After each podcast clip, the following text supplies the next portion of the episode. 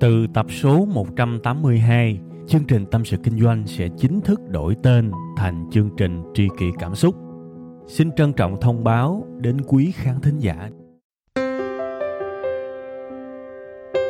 Khi cô đơn tôi thường nghe chương trình Tâm sự Kinh doanh, cảm thấy đỡ, cảm thấy được chia sẻ nhiều lắm. Cô đơn làm gì à? Em hay nghe tâm sự kinh doanh của anh. Lúc cô đơn anh hả? Thì em đi chơi về cà phê một mình và cũng thỉnh thoảng nghe tâm sự kinh doanh của anh nữa.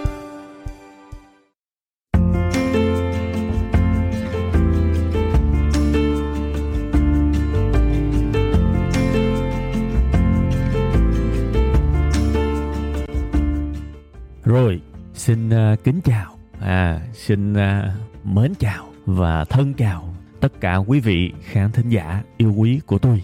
Chúng ta lại gặp nhau một lần nữa trong tuần mới ở chương trình Tâm sự Kinh doanh. À, một cái chương trình mà bản thân tôi xem như là một cái dịp mà tôi được thoải mái. Nói chung là mình được nói những gì mình muốn nói. Cái chất trái tim nó được trộn vào cái chất lý trí. À, và cũng bởi vì như thế tôi nghĩ là đến thời điểm hiện tại cũng mấy năm mà chương trình tâm sự kinh doanh ra đời có vẻ là tôi vẫn còn rất là yêu quý nó tôi vẫn còn rất nhiều thứ để nói. Và cái sự cạn kiệt ý tưởng là hầu như nó chưa xảy ra. Ở thời điểm hiện tại thì cũng thú thiệt với các bạn là tôi còn đâu đó năm, sáu cái chủ đề để mà có thể làm tiếp tục. Nên là dù sao thì đó vẫn là một cái à, tín hiệu khá là vui. Tôi không biết có vui với các bạn hay không, nhưng mà với tôi rất là vui. Tại vì dù sao đây cũng là một cái show. Mà nếu mà mình làm một cái show mà mình bị kẹt ý tưởng á, mình không biết phải làm cái gì á thì nó trở thành cái sự bí bách, cái sự bế tắc thì như vậy tôi nghĩ rằng nó sẽ ảnh hưởng tới chất lượng của chương trình. Ha, nên là tôi rất vui khi tôi còn rất nhiều thứ để nói.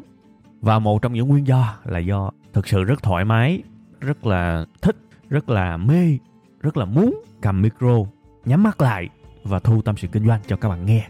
Đó là những cái lời rất thật lòng của tôi. Gần đây các bạn nghe thì các bạn có thể thấy là cái giọng của tôi nó vui hơn bình thường. Tôi nghĩ là trong tâm trạng của tôi nó có một cái sự thay đổi tự nhiên tôi cũng thấy mình trở nên tích cực hơn rất là nhiều. Đó là sự thật, mặc dù tôi không cố tích cực. Trong rất nhiều những tình huống, những bài viết, audio, các thứ, tôi đã nói đi nói lại cái quan điểm của tôi rất là rõ. Tôi là một cái người mà không cố tỏ ra để tích cực. Và tôi thậm chí còn đã từng nói nếu mà tôi buồn, thì tôi sẽ tập trung để buồn. Tại vì tránh né, trốn tránh, nó chỉ kéo dài cái điều tiêu cực mà thôi. Nên là tôi không phải là kiểu người mà mỗi sáng thức dậy phải ráng tỏ ra là mình là người tích cực. Không phải như vậy, tự nhiên tôi thấy mình tích cực hơn thôi. Và đó cũng là một cái tín hiệu vui mừng. Và lại phát triển ra sau một chút xíu, hình như cái nguyên nhân của sự tích cực đó, nó đến từ một thứ. À các bạn thấy tôi dẫn chuyện ghê không? Tôi đang dẫn vô cái chủ đề chính của chúng ta ngày hôm nay đó. À bữa nay tôi sẽ nói. công nhận nghĩ tôi cũng đi qua thiệt chứ. Tôi ráng tôi kiếm cái đường nào để tôi dẫn vô cái nội dung chính. Không, nhưng mà nãy giờ nói thiệt nha. Nói thiệt chứ không không hề là nói nói xạo, nói nhóc đâu. Ha, chúng ta quay trở lại với một trong những nguyên nhân mà tôi cảm thấy nó rất có ích cho cuộc sống của tôi.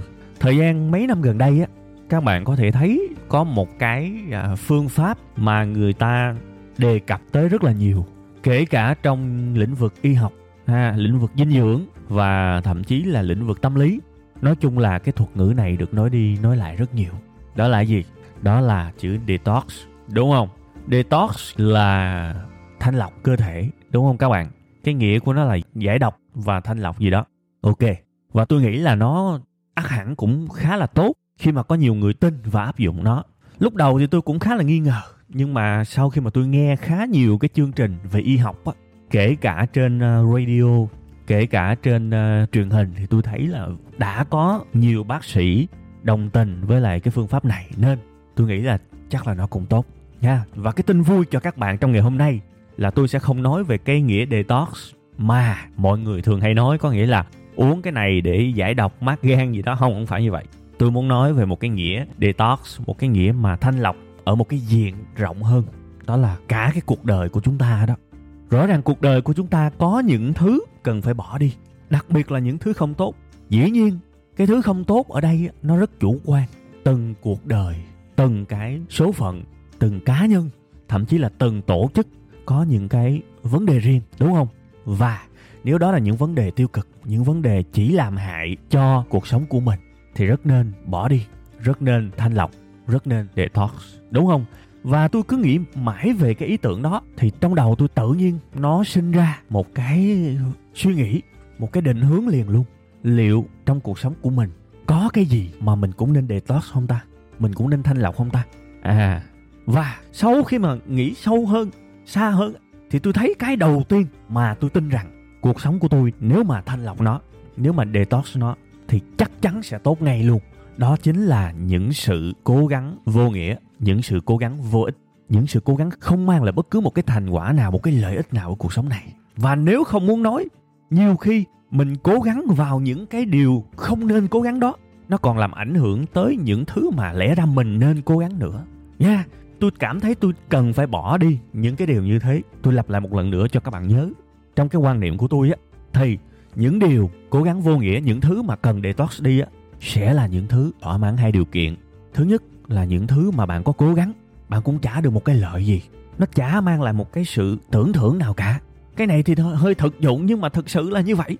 Sorry, thực sự là đôi khi cũng nên thực dụng. Tại sao phải đi cố gắng ở một cái điều mà không mang lại bất cứ một cái lợi ích, lợi lộc gì cả? Kể cả lợi về vật chất, kể cả lợi về tinh thần, lợi về bất cứ mặt nào cũng không có.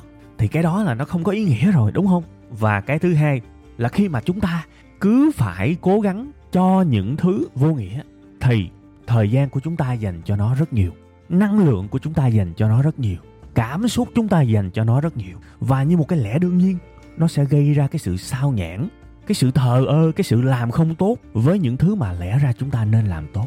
Nên cái việc theo đuổi những thứ không có giá trị, không có ý nghĩa, những thứ vô nghĩa với cuộc sống của tôi tôi cảm thấy rằng phải loại bỏ đi.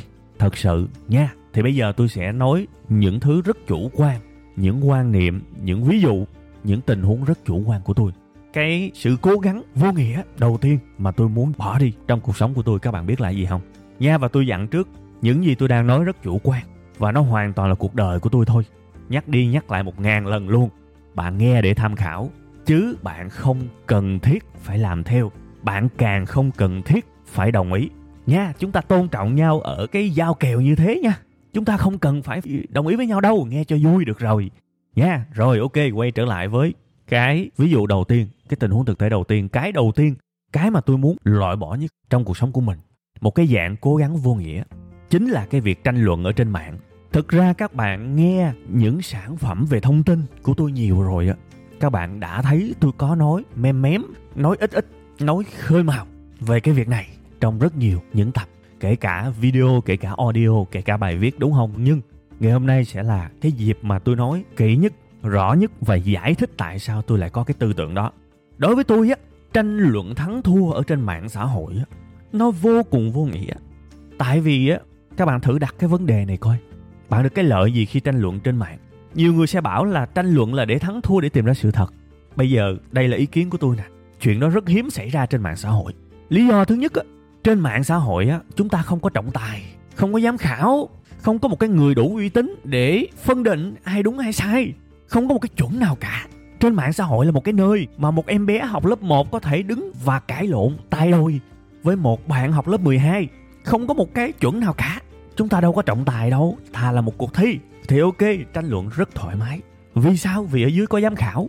Một ai đó mà tranh luận mà tầm bậy tầm bạ, ví dụ như, bạn này công kích cá nhân trừ 2 điểm. Ví dụ như bạn này ngụy biện trừ 3 điểm. Ví dụ như bạn này lạc đề loại, đó. Thà như thế. Chúng ta có một cái chuẩn để tranh luận, còn trên mạng xã hội không có một cái chuẩn nào cả không có trọng tài. Các bạn xem phim hồng kông nhiều, các bạn thấy có nhiều cái phim về luật sư á. Thực ra rất là thú vị nếu chúng ta lấy một chút xíu cái đó mà xem như là một cái bài học phổ quát để áp dụng trong cuộc sống. Trong những cái phim về luật sư mà phim hồng kông á, các bạn sẽ thấy một cái câu rất là hay nói, phản đối vô hiệu. Đúng không? Tại sao phản đối vô hiệu? Vì anh đưa lập luận không chặt. Đúng không? Anh đang nói tầm bậy chứng cớ của anh không thuyết phục. À và tại sao cái chữ phản đối vô hiệu được sướng lên? Tại vì có ông thẩm phán, có một người ngồi đó phân định, một cái người mà có thể nói là cực giỏi. Am hiểu rất rất nhiều, coi như là trùm cuối. Ha, coi như là vip trong cái khán phòng đó. Thì lúc này cái sự tranh luận nó rất lành mạnh. Sẽ có ai đó phát hiện ra ông này đang nói đúng, ông kia đang nói sai. Và tất cả những cuộc tranh luận nhằm mục đích là hướng tới sự thật. Ha, nó rất có ích chứ. Còn bây giờ trên mạng, mỗi người một góc nhìn nó không thêm một cái khuôn khổ nào cả. Nên phần lớn sự tranh luận sẽ đi chệch khỏi với cái mục đích là tìm ra sự thật. Vậy thì tại sao tôi lại phải tham gia vào những cái cuộc tranh luận như vậy? Tôi tránh hết các bạn. Tôi tránh hết kể cả trong những cái tình huống mà người ta chủ động muốn tranh luận với tôi. Về những việc mà tôi làm. Các bạn hiểu là những việc tôi làm, tôi là người ở trong cái hoàn cảnh đó 100%. Không ai trên đời này nắm nhiều thông tin bằng tôi với những cái việc đó. Nên là về mặt lợi thế khi tranh luận chắc chắn là tôi có. Nhưng tôi cũng không tham gia vì nó không mang lại một cái điều gì cả. Và tôi nói thật, có nhiều người muốn tranh luận với tôi và rõ ràng ngay từ đầu họ đã có những cái sự hiểu lầm rất lớn về tôi. Những cái sự hiểu lầm rất lớn. Thậm chí nó sai ngay từ đầu luôn và bản chất là một con người. Cũng có nhiều khi tôi đọc và tôi cảm thấy một chút buồn vì họ nghĩ quá sai về mình họ theo dệt rất nhiều thứ về mình nhưng mà cũng may cái cái phần cảm xúc là như vậy, nhưng lý trí mình thừa biết tranh luận nó vô ích vì không có một cái chuẩn nào cả. Không có trọng tài, không có giám khảo. Làm gì có một cái luật, có một cái khuôn khổ nào để mà ở đó mà tranh luận? Nên nó vô nghĩa. À đó là lý do đầu tiên mà tôi không bao giờ tranh luận. Thực sự, vì tôi nhìn thấy cái bản chất của cái việc đó, tôi cảm thấy rất mất thời gian, rất là tốn kém về năng lượng để mà tham gia, không có một cái lợi gì cả. Còn cái thứ hai, cái lý do thứ hai mà tôi không tranh luận trên mạng xã hội á, vì nếu tranh luận đủ lâu, ý tôi nói cái lâu ở đây có nghĩa là khoảng 10 phút trở đi thôi là lâu rồi đó. Thì cỡ nào một chút xíu nữa, rất có khả năng nó sẽ chuyển sang công kích cá nhân. Cuộc tranh luận nó sẽ chuyển sang chửi cha mắng mẹ, nó sẽ chuyển sang sỉ nhục, nó sẽ chuyển sang hạ bệ, nó sẽ chuyển sang rất nhiều những hình thức làm nhục bằng từ ngữ. Đó là thứ mà tôi tin rất nhiều người trong các bạn sẽ cảm nhận được và chúng ta thấy nhan nhản mỗi ngày. Và có một cái thông tin rất là thú vị, cái tính logic trong cuộc sống này nó không bao giờ nó thắng được cái cảm xúc. Không bao giờ nó thắng được cảm xúc. Đó là cái giới hạn của logic logic đúng nếu đặt trong một cái hoàn cảnh nào đó. Nhưng mà trong cuộc sống hàng ngày khi mà cuộc đời này cuộc đời thật á, real life quá phức tạp thì logic khó mà thắng được cảm xúc lắm. Khi người ta cãi lộn với nhau người ta sẽ dễ bị kích động người ta sẽ dễ nổi nóng người ta sẽ dễ mất kiểm soát và người ta sẽ như một cái thói quen một cái bản năng của con người. Họ sẽ nóng giận và họ sẽ buông ra những từ ngữ mà họ không ke tới đúng sai nữa. Bây giờ chửi cha mắng mẹ thì không bao giờ đúng đúng không? Nhưng tại sao người ta vẫn cứ nói liên tục và người ta vẫn tin là mình đang đúng? Vì lúc đó cảm xúc chi phối thôi. Nên tôi vẫn thấy nếu mà tôi không tham gia vào một cuộc tranh luận ở trên mạng, tôi có thể bảo toàn cái sự bình an của mình và kể cả bảo toàn cái sự bình an của những người đang muốn tranh luận. Thực sự là như vậy các bạn. Mình không thể nào mà gặp cái gì mình cũng tranh luận được, từ cái nhỏ tới cái lớn. Nhưng mà tôi nói như thế không có nghĩa tôi là một cái người yếu về tranh luận, hay là tôi không muốn tranh luận nô trong công việc, trong những thứ mà cần phải cãi tróc nóc mà tôi biết là nếu cãi cho tới, nó sẽ mang ra một cái lợi ích nào đó thì tôi không có ngán. Thực sự, với những gì mà tôi đạt được thời điểm hiện tại, nó đến một phần rất lớn từ tranh luận. Phải gọi là chửi mà nặng lắm á. Để có thể tìm ra một cái đường hướng phù hợp và phát triển cho sự nghiệp, cho nghề nghiệp các thứ như thế. Tôi không phải là một cái người né tránh tranh luận, nhưng tôi rất rõ ràng trong những kiểu tranh luận. Và với tôi, tranh luận với người lạ trên mạng xã hội là nó không cần thiết. Và có một cái điều thú vị nữa, nếu tôi đúng ai công nhận tôi đúng? Chả ai công nhận tôi đúng đâu. Và cái người thua họ cũng chả bao giờ mà thừa nhận họ thua. Người ta sẽ luôn có một cái lý do để tin họ thắng. Mà nói chia xa, tôi nói bản thân tôi cũng vậy thôi, nếu tôi cãi không lại người ta. Tôi cũng là con người mà. Trần tục, tôi có học cao. Phải nói là thế nào đi chăng nữa, có trải nghiệm bao nhiêu đi chăng nữa, có dữ dội thế nào đi chăng nữa thì bản chất bên trong tôi vẫn là một con người. Nên giả sử tôi có thua người ta thì sợ mất mặt mà tôi sẽ vẫn phải luôn kiếm một cái gì đó để bao biện. Thiệt, tôi rất thừa nhận với các bạn điều này luôn á. Tôi không đủ thanh cao để lúc nào cũng nói lời hay ý đẹp. Và những chuyện viễn vông với các bạn, tôi luôn muốn nói những thứ rất bình thường như thế này. Và tôi thừa nhận với các bạn, tôi là một người bình thường. Tất cả chúng ta không hoàn hảo, đúng không? Và chúng ta rất dễ bị chạm tự ái, mất kiểm soát và buông ra những lời cay độc. Thì thôi, tránh, đúng không? Tôi đã từng nói với các bạn rồi trong một cái bài đó. Ví dụ như chiến tranh đi, đúng không? Chiến tranh tốt hơn hết là đừng để nó xảy ra. Tại vì một khi nó xảy ra rồi thì cho dù bạn có thắng bạn cũng mất rất nhiều. Đúng không? Thì đó là cái quan điểm chính của tôi về vấn đề này. Ha cái đó tôi đã loại ra gần như là một trăm phần trăm thì không phải đâu. Nhưng mà chắc cũng chín mấy phần trăm ra khỏi cuộc sống của tôi. Và tôi thấy mình rất bình an. Tự nhiên cái tính hơn thua của mình nó giảm xuống. Thực ra cũng có một cái phần là ở cái giai đoạn cuộc đời của tôi bây giờ á, nó không còn nhiều cái sự háo thắng nữa. Chắc là thời gian nó cũng mang lại cho tôi nhiều cái lợi ích nên là khi mà mình không còn nhiều cái tính háo thắng trong người thì tự nhiên có những cái vấn đề nếu mà ai đó muốn tôi thua thì ok, tôi sẵn sàng thua và tôi không cảm thấy một cái tổn thương nào cả. Nếu mà thua trong cái cuộc tranh luận đó, thậm chí tôi phải xin phép rút. Thực sự, vì tôi thấy như vậy bình an hơn cho tôi. Giá trị sống của tôi bây giờ nó có rất nhiều cái điều mà nó phức tạp hơn, chứ nó không đơn thuần là sự thắng thua. Đó là cái ví dụ đầu tiên ha. Bây giờ tôi sẽ nói cái ví dụ thứ hai cũng là một cái phần mà tôi quan sát thấy thực ra một cách chân tình với các bạn, thực ra tôi cũng có cái này. Nhưng tôi nghĩ là mình vẫn chưa tới cái mức độ mà nó nặng. Tôi quan sát cái này nhiều hơn ở những người xung quanh của tôi á. Đặc biệt là về khía cạnh công việc á. Nó gây rất nhiều cái à, trở ngại cho công việc. Đó là cái gì các bạn biết không? Đó là việc mà chúng ta đi gây ấn tượng với những người gọi là xa lạ đó. Ý tôi đang muốn nói là instagram, ý tôi đang muốn nói là facebook. Mỗi ngày chúng ta luôn muốn kiếm một cái ý tưởng gì đó hay ho để đăng lên facebook với mục đích là có càng nhiều like càng tốt và thực ra tôi cũng đã từng rất bực mình khi nhìn thấy nhiều người gần mình á, bị sao nhãn công việc ảnh hưởng tới công việc. Chỉ vì đơn giản thôi là họ chụp một bức hình và họ mất gần như toàn bộ năng lượng não của họ để viết một cái caption viết một cái dòng uh, mô tả gì đó cho mặn mặn để up lên facebook. Và điều đó làm ảnh hưởng tới công việc làm ảnh hưởng trực tiếp tới cái việc làm việc của tôi liên đới với lại những gì mà họ làm. Thực ra đó là một cái điều mà rõ ràng cần phải chấn chỉnh và nó rất ảnh hưởng, tại vì có thể công việc của bạn sẽ bị ảnh hưởng, chất lượng công việc của bạn sẽ bị ảnh hưởng, kết quả công việc của bạn sẽ bị ảnh hưởng và chén cơm của bạn từ đó cũng sẽ bị ảnh hưởng. Nó rất có hại, tại vì cái sự chú ý nếu mà đầu ngày mà các bạn chụp một bức hình và các bạn ngồi suy nghĩ nên viết cái gì cho nó mặn mặn thì coi như buổi sáng hôm đó rất khó để bạn tập trung. Và tôi không muốn nhân viên của tôi hay là những người xung quanh tôi có những cái tính đó. Tôi nói thật, thì có một cái cách đặt vấn đề rất là thú vị. Chúng ta làm như thế để làm gì? Chúng ta đăng facebook, viết caption cho nó mặt để làm gì? Để kiếm tiền. Tôi nghĩ chắc có thể là không. Rất nhiều người trong chúng ta không phải là những kol không phải là những người nổi tiếng, những người có thể viết status ra tiền.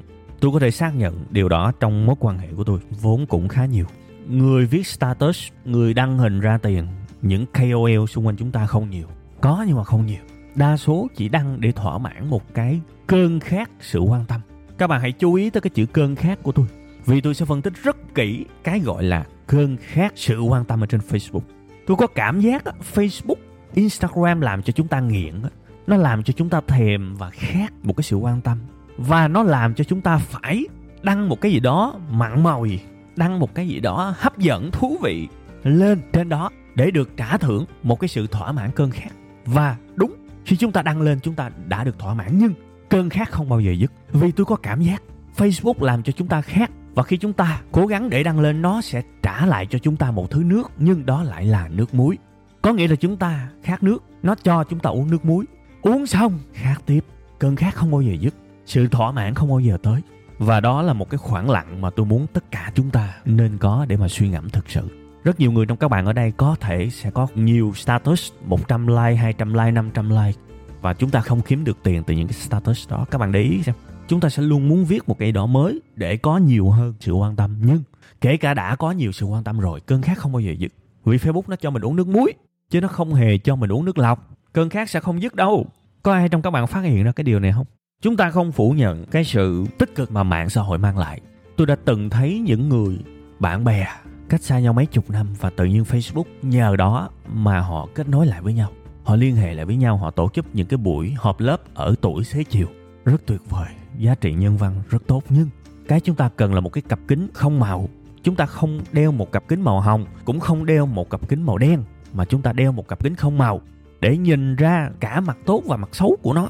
Và cái mặt xấu, cái việc mà Facebook cho bạn uống nước muối là một cái sự thật hiện hữu chắc chắn là một sự thật hiện hữu và rất dễ chứng minh rất dễ nhìn thấy và nếu ai trong chúng ta bị facebook cho uống nước muối bị facebook làm cho thèm cho khác sự quan tâm cố gắng hết sức để có sự quan tâm nhưng khi đã có sự quan tâm rồi, tiếp tục thèm và cơn thèm không bao giờ ngưng lại cơn khát không bao giờ ngưng lại, thì có vẻ chúng ta đang rơi vào một cái sự cố gắng vô nghĩa. Lợi ích là cái gì đây chứ? Lợi ích là cái gì? Chả là cái gì cả. Chúng ta không được một lợi ích gì cả. Mà các bạn biết là về mặt y tế nha, cái này tôi nói thêm cho các bạn biết vui nha. Về mặt y tế uống nhiều muối, ăn nhiều muối nó hại lắm. Và nếu các bạn khác mà các bạn uống một cái lượng muối mà nhiều có thể tử vong đấy đó là lý do mà các bạn có thể đã đọc được ở đâu đó những cái thông tin có những người ở trên biển nhưng mà lại chết khác bị kẹt ở một đại dương bị kẹt ở một hoang đảo nào đó ha và hết nước lọc thì người ta lại bị chết khác. Tại vì nước muối uống vô nó không phải là cái cách tốt để giải khát. Và nó còn có thể có nhiều cái tác dụng rất là tiêu cực. Thì tôi thấy nếu mà chúng ta cứ uống nước muối do Facebook cung cấp tôi cảm thấy là rất nhiều thứ nó sẽ đi xuống, rất nhiều thứ nó sẽ tệ hại đi. Có nhiều người tôi gặp, họ không thể nào tập trung được khoảng 10 phút. Và có rất nhiều người mà tôi biết họ bỏ cuộc ngay từ cái khó khăn nhỏ nhất đầu tiên. Lý do tại sao các bạn biết không? Khi mà họ làm việc á, 5 phút họ mở Facebook một lần, 10 phút họ muốn viết một cái status nào đó, 20 phút họ sẽ muốn comment một cái post nào đó. Cuộc sống mỗi ngày của họ là cái sự đi tìm sự công nhận sự chú ý của những người lạ thông qua mạng xã hội. Ở đây facebook tiktok instagram tất cả để làm gì đi chứ? Để làm gì? Để chúng ta càng ngày càng thân tàn ma dại à. vậy thì bây giờ đơn giản thôi. Sẽ có những người cần mạng xã hội phục vụ công việc. Ok, chúng ta có thể sử dụng nhiều hơn một chút nếu nó phục vụ công việc. Vì nó có một chút ích lợi, đúng không? Nó là bắt buộc, ok. Nhưng nếu mà nó rơi vào hai cái trường hợp của sự cố gắng vô nghĩa mà tôi liệt kê với các bạn thứ nhất, không được một cái lợi lộc gì cả. Thậm chí còn bị đưa vào cái dòng uống nước muối nữa. Càng uống càng khát, càng suy kiệt, càng hao mòn vẫn không được trả thưởng. À và thứ hai, nó gây ảnh hưởng tới những thứ xung quanh. Thì tôi thấy tốt hơn hết, hãy bắt đầu detox từ bây giờ là rất tốt. Tôi cũng detox trên facebook của web 5 ngày, các bạn để ý coi. Có những ngày tôi không thèm post gì cả. Tôi không có một cái lịch cố định. Khi nào tôi cảm thấy ok, tôi muốn viết, tôi viết. Và thường tôi viết xong tôi không bao giờ đăng liền. Không bao giờ. Tôi để trên Facebook á, rảnh rảnh, tôi ngồi tôi lên lịch. Để làm gì? Để tôi không bị lệ thuộc vào facebook và tôi thấy tôi chơi khá điều độ. Mình không thể nào loại bỏ facebook, hoàn toàn khỏi cuộc sống được, nhưng mình có thể từ chối uống cái thứ nước muối mà nó cung cấp cho mình. À, không, tôi không cần uống. Tôi không cần sự quan tâm nhiều đâu. 2.000 like cũng được 1.000 like cũng được, mà 10 like cũng được. Tôi không vui và không buồn vì những cái đó đâu. Thực sự, tôi sẽ uống một cái loại nước khác ở đâu đó bên ngoài, chứ tôi không uống cái thứ nước mà Facebook cho tôi. Ha, thì như vậy cuộc sống của mình sẽ rất bình an. Tôi nghĩ là mình cần phải rõ ràng rất rõ ràng với cái việc gây ấn tượng với những người xa lạ trên mạng xã hội. Hãy cẩn thận và hãy xem lại cuộc sống của mình. Nếu mà nó gây quá nhiều tác động tiêu cực thì thôi bỏ bớt là được. Vì lúc này cái hoạt động đó có thể là thuốc bổ với những người khác nhưng có thể lại là thuốc độc với cuộc đời của bạn. Thì mình bắt buộc phải bỏ nó đi. Mình phải detox nó, nếu không rất hại. Ha, trên đây là hai cái ví dụ với cuộc sống của tôi thôi ha, đương nhiên cuộc sống của bạn thì nó có thể khác. Tôi nghĩ là điều quan trọng nhất, bạn vẫn nên phải ngồi với chính mình, suy nghĩ về cuộc sống của mình, tìm ra một cái điều gì đó mà thỏa mãn hai tiêu chí tôi nói. Không có lợi ích gì hết là cái thứ nhất, và gây ảnh hưởng tới những thứ khác là cái thứ hai, ha. Gây ảnh hưởng tới những thứ quan trọng hơn, thì mình tập, mình cố gắng nỗ lực bỏ nó đi, và bỏ từng thứ tại một thời điểm thôi. Đừng có lên một cái danh sách mà 10 thứ cần phải bỏ bỏ không nổi đâu, ha. Thì mình bỏ từng thứ từng thứ, thì cuộc sống của mình nó sẽ tốt hơn rất nhiều nha. Và trước khi mà chia tay các bạn thì tôi lại phải dặn một lần nữa tất cả những ví dụ và quan điểm trong bài này là rất chủ quan nha. Tham khảo cho vui thôi, ha. Và nếu cảm thấy mà buồn buồn thì thôi, không cần nghe theo cũng được, không sao cả. Ok ha, hoan hỷ cả nhà, cả làng đều vui. Bây giờ thì bye bye các bạn nha. Chúng ta sẽ tạm xa nhau một tuần và tuần sau cũng vào 7 giờ sáng thứ hai hàng tuần. 7 giờ sáng ha, thì tôi sẽ up tập mới và chúng ta sẽ lại gặp nhau trong cái tập mới đó nha. Bye bye. Từ tập số 182, chương trình Tâm sự Kinh doanh sẽ chính thức đổi tên thành chương trình Tri kỷ Cảm xúc. Xin trân trọng thông báo đến quý khán thính giả. Cảm ơn tất cả quý vị khán giả đã ủng hộ và yêu thương chúng tôi trong suốt thời gian nhiều năm qua. Chúng tôi hy vọng chương trình với tên mới sẽ mang đến cho quý vị và các bạn nhiều yêu thương, nhiều sự quan tâm và nhiều cảm xúc hơn. Quý vị và các bạn cũng có thể nghe lại tập 181 ở phần cuối thì ở phần đó tôi có giải thích về lý do tại sao đổi tên chương trình. Tôi hy vọng tất cả mọi người có thể cảm nhận được tinh thần của tri kỷ cảm xúc. Một lần nữa xin cảm ơn thật nhiều